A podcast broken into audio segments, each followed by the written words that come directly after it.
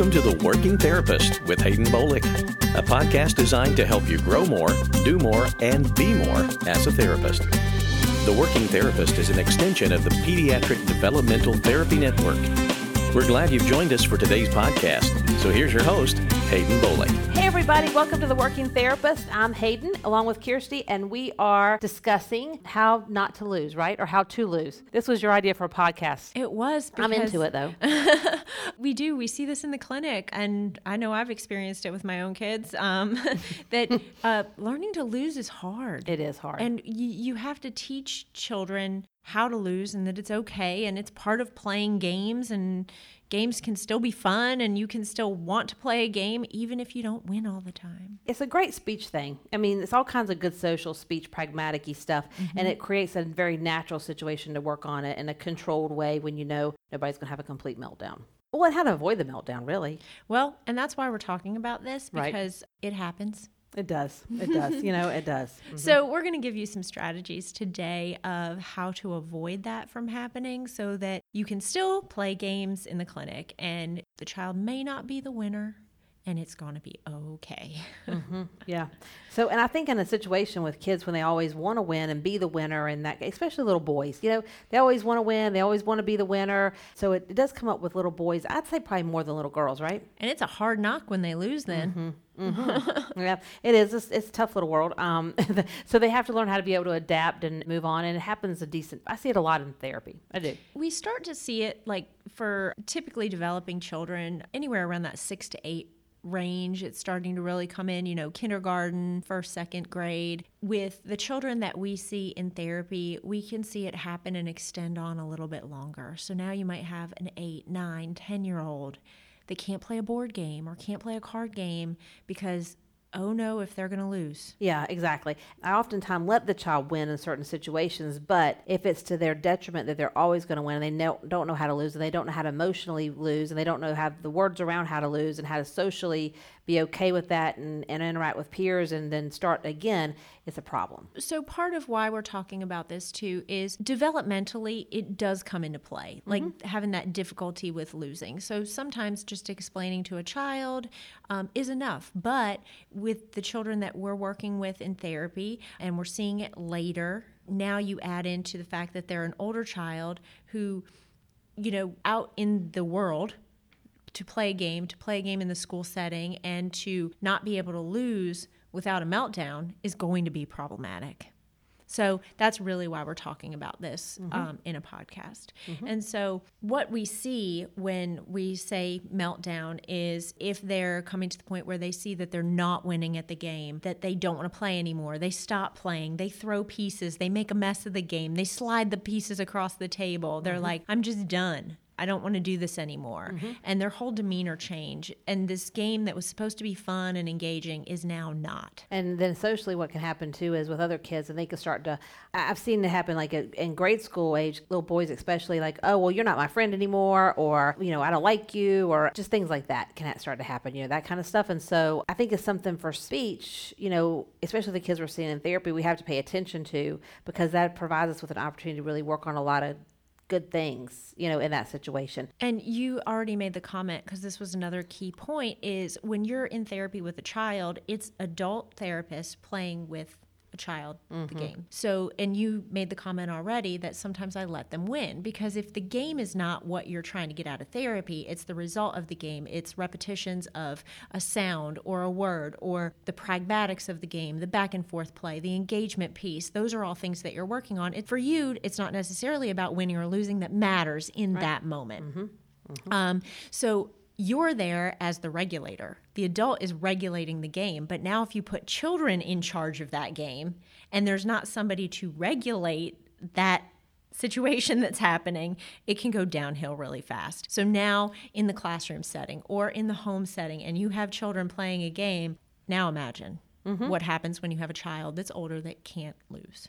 And you know, if you think about it with kids and all their interaction with iPads and electronic games and that kind of stuff, they're playing them in the computer and there's not usually another person. And so I do think playing board games, playing games, some some kind of game, sports games, any any game where you're playing with somebody else is really a key skill and we need to address it because some of these kids have never had the opportunity to play with somebody else and don't really know how to. It's something that we really need to think about. This actually happened with the CF I was working with one time a while back, and the little boy, it, it's kind of a, a sort of a one off of the one you're talking about, but it applies because he said to her, like, I don't like you, or I don't like your hair, or your hair's not something like that, where he kind of said something about her, like, you know, kind of the same equivalent I just said of I'm not your friend, like, you know, you're not pretty, or so, something like that. And so she wasn't upset about that at all. But what she was upset at is because he kind of got to that point and she felt like it wasn't a really good session. But I told her, I said, actually, I think it was a fabulous session.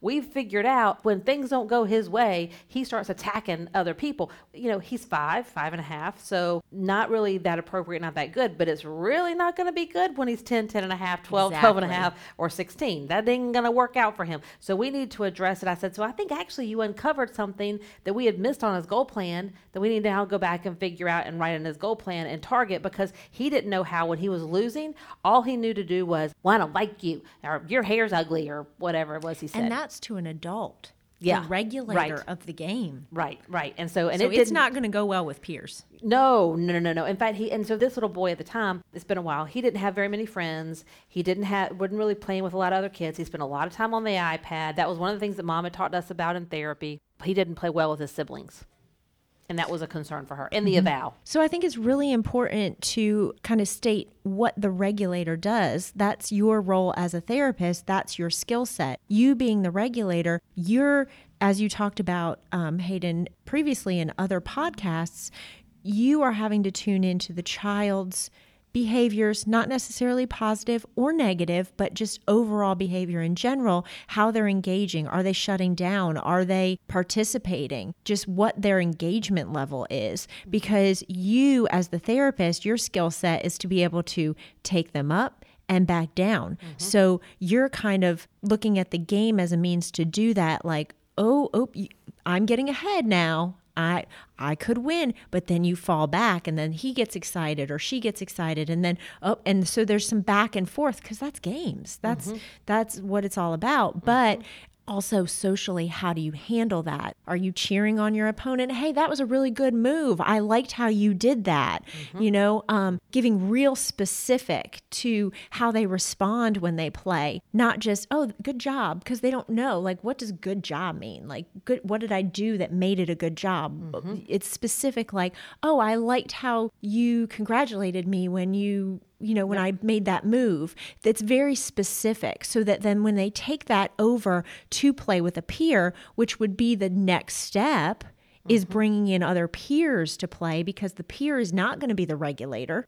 That's your role. So now you've given them language or you've given them strategies, you've given them things to say to support yeah the com- the competition and then also it gives you opportunity. So if you like you pull ahead as the regulator you're kind of you're winning a little bit. And then if the person that you're playing with the kid you're playing with you know i see a lot of times they'll like cross their arms like huh you know kind of thing. Mm-hmm. huh you know and they'll get real you know quiet or i don't like this you know they get real you'll see their body language change and all that kind of stuff. It gives you the opportunity then to sort of over dramatize kind of act a little bit like oh you know like, that makes me sad when yep. when i hear you say blah blah blah blah blah. So then they have to start to think, oh gosh, well, what I do has an impact on other people. And so many of our kids don't realize, mm-hmm. oh, what, what we do has an impact on others, you know, and I think that's an opportunity for us then to help them learn that skill.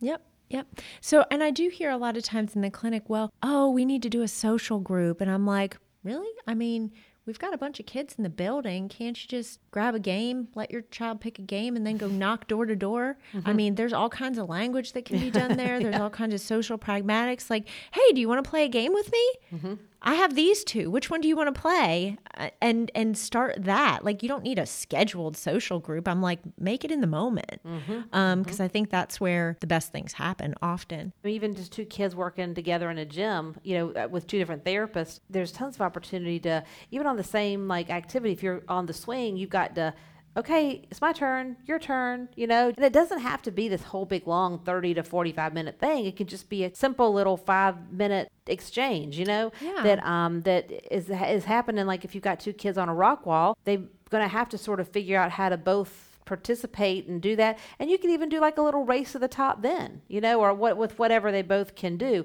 But you can that's like a little competition and game and it doesn't have to be this formal thing this is big setup or anything. It just it's natural. It's in the moment. But it gives you the opportunity to work in the moment with the winner and the loser. And then how do you what do you do if you are the winner? What do you do if you are the loser? Well, and I think too, you know, it just goes with like sometimes parenting or philosophy in general. Like if everybody gets a trophy, Yeah. you know, if you're always the winner, but you didn't really earn it, you're not setting that child up for the real world.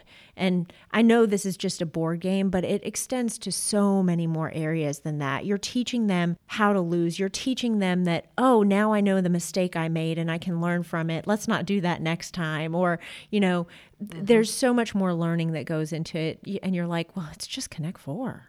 yeah You know?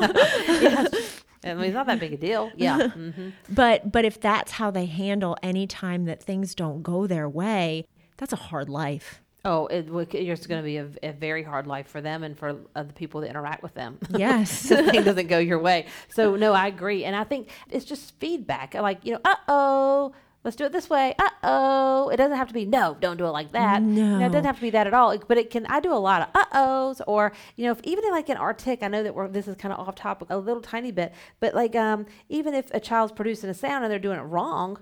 I mean, you don't want to say good job, good job because they did it wrong. You want to say, try it like this, try it like this, do it like this. You hear it? Okay, see here, what's the difference? So you do it like how they did it and how you did it, and then you're basically doing this is the right way, this is the wrong way, without being quite so negative about it. But you're giving them real feedback, like, uh oh, you know, that sounded a little slushy. You know, you can give them some words to help describe it because if they're working on S and they're lateral less, lateral S, and you want them to s- forward S, then I'll say, oh, that sounds a little slushy. You hear that slushy, slushy? And so I'll just try to give them a word that kind of goes along with it, kind of like what you were saying, like like specific feedback, you know. So give them a action word or a descriptive word or, something like that kind of matches. oh man, that didn't go the way I wanted it to. Right, you know, right, let's mm-hmm. try this next time. Mm-hmm. Or Oh no, yeah, something like that. it doesn't have to be like, oh, it didn't go my way, and let me flip over the board game. Exactly. You know, like, uh, you know, yeah, you can do a whole big thing and like, hmm, how are we going to solve? Uh,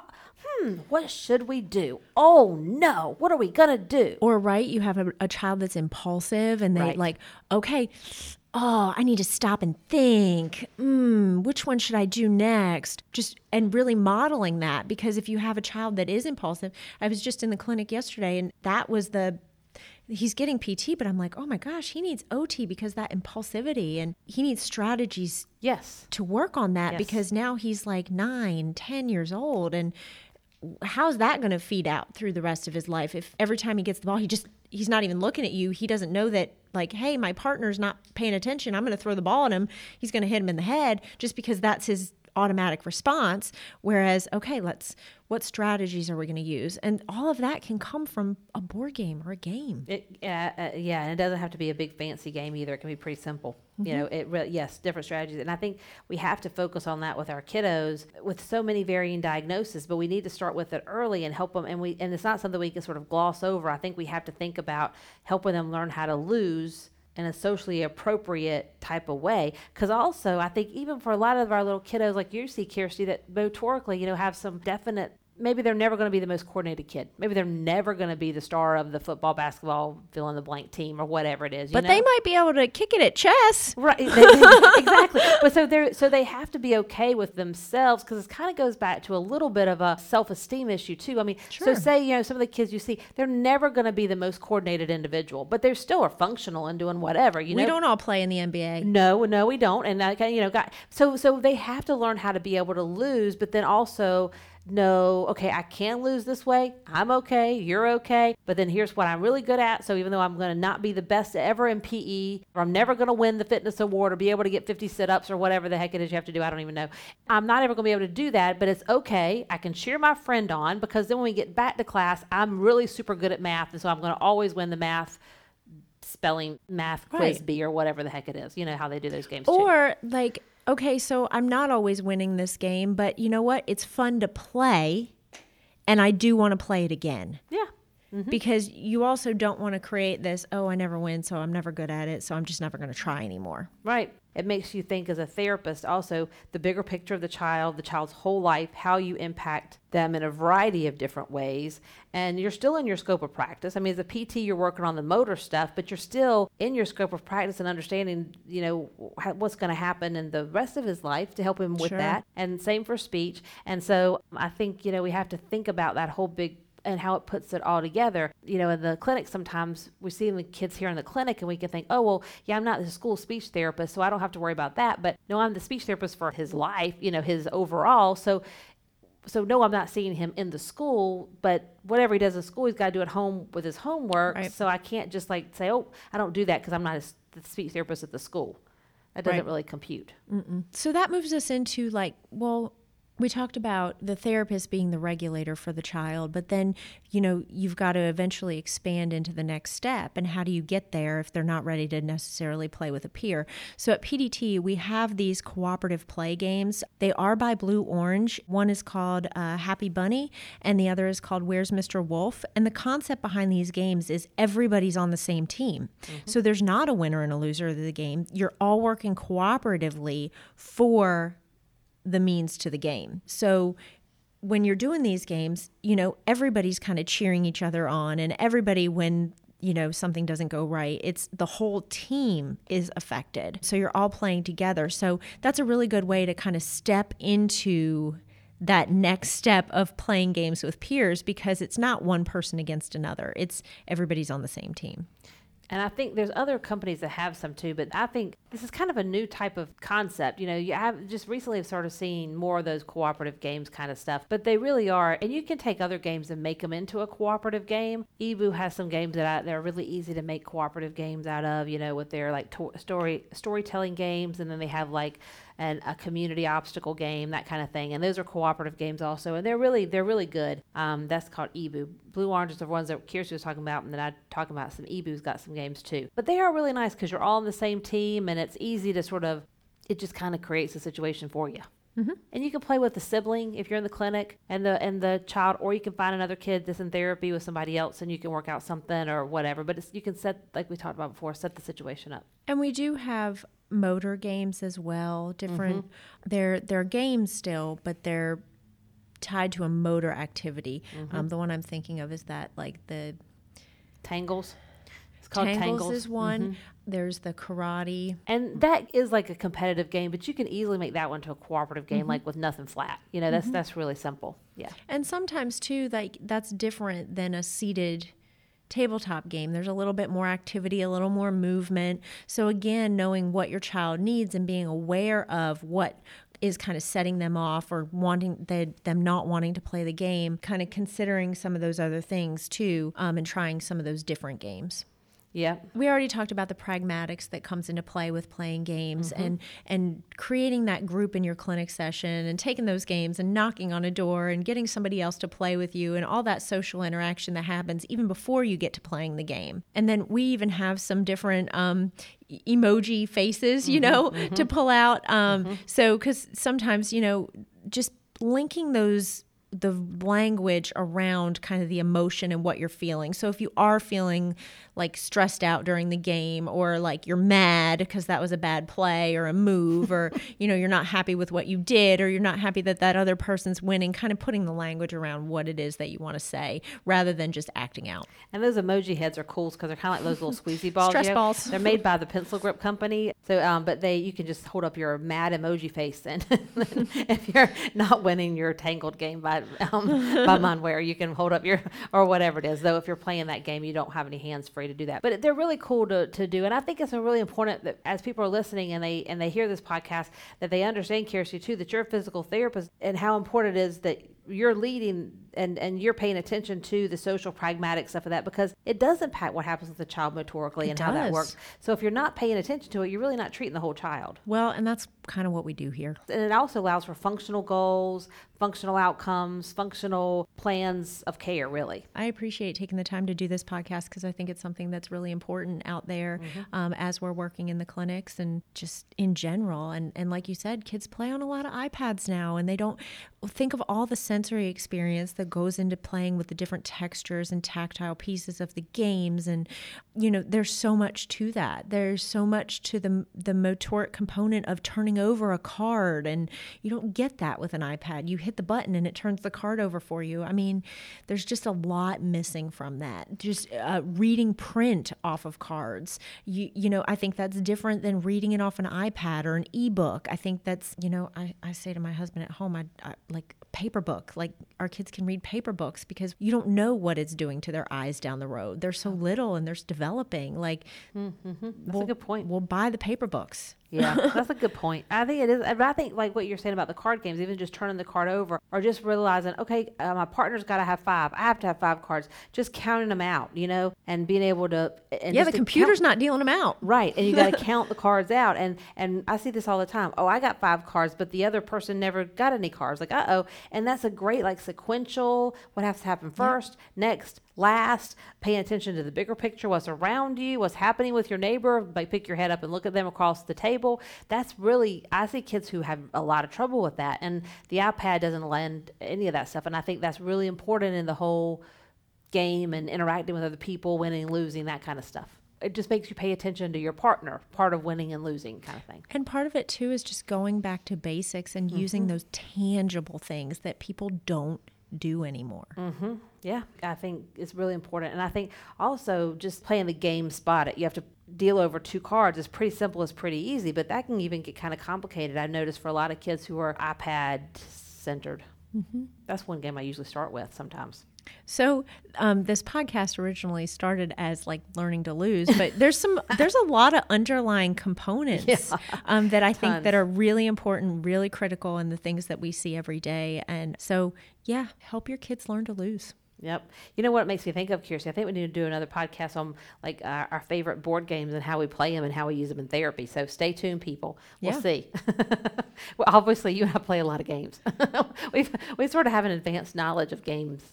I we play a lot of games at home. Like Yeah. Jenga and Connect Four are on like our list of stuff, and I just think that the the visual motor piece, the um, I Mm-hmm. think there's a lot of with Jenga, it's that grading of movement. Mm, Great, mm-hmm. like you're not gonna be able to take and just knock that piece out. You Mm. know, you got to be gentle. You got to go easy. Mm-hmm. You know, all of those things.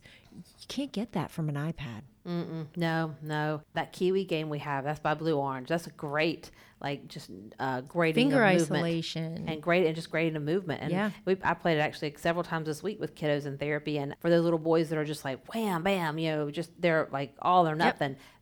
They had to really grade their Yep. movement, and that's a really hard game to do. There, uh, pool party is another game that Yep. Blue Orange has got, and it's really hard. They have to learn how to do that with that one too. So anyway, we need to do a podcast, um, games, right? Mm-hmm. Okay, well, stay tuned to that, people. But this one was learning to lose, right? Yes, and, and believe it or not, as a PT, you can definitely link some motor activities into some games. I know people are like, "Oh, that's crazy," but it's totally doable. Oh, oh, oh, it's parts and pieces, which is what you say you like anyway all the time, Connect right? four, Jenga, parts and pieces, yay! There's a purpose to moving across the balance beam to put your red chip in a thing. or pull a block out of the tower. there you go. We have podcasts on other various toys and intervention ideas and that kind of thing. So check those out on the workingtherapist.com. That's our website for that. And then on pdt.com, you can go there and get to our website that way. But thank you, Kjirsti. This was great. Learning to lose. Thank I you. like it. And we'll catch you next time on another episode of The Working Therapist. Thanks for joining us for today's edition of The Working Therapist, an extension of the Pediatric Developmental Therapy Network. If you would like more information regarding this podcast or would like to get in touch with us for any reason, visit us on the web at www.pediatricdt.com. That's pediatricdt.com.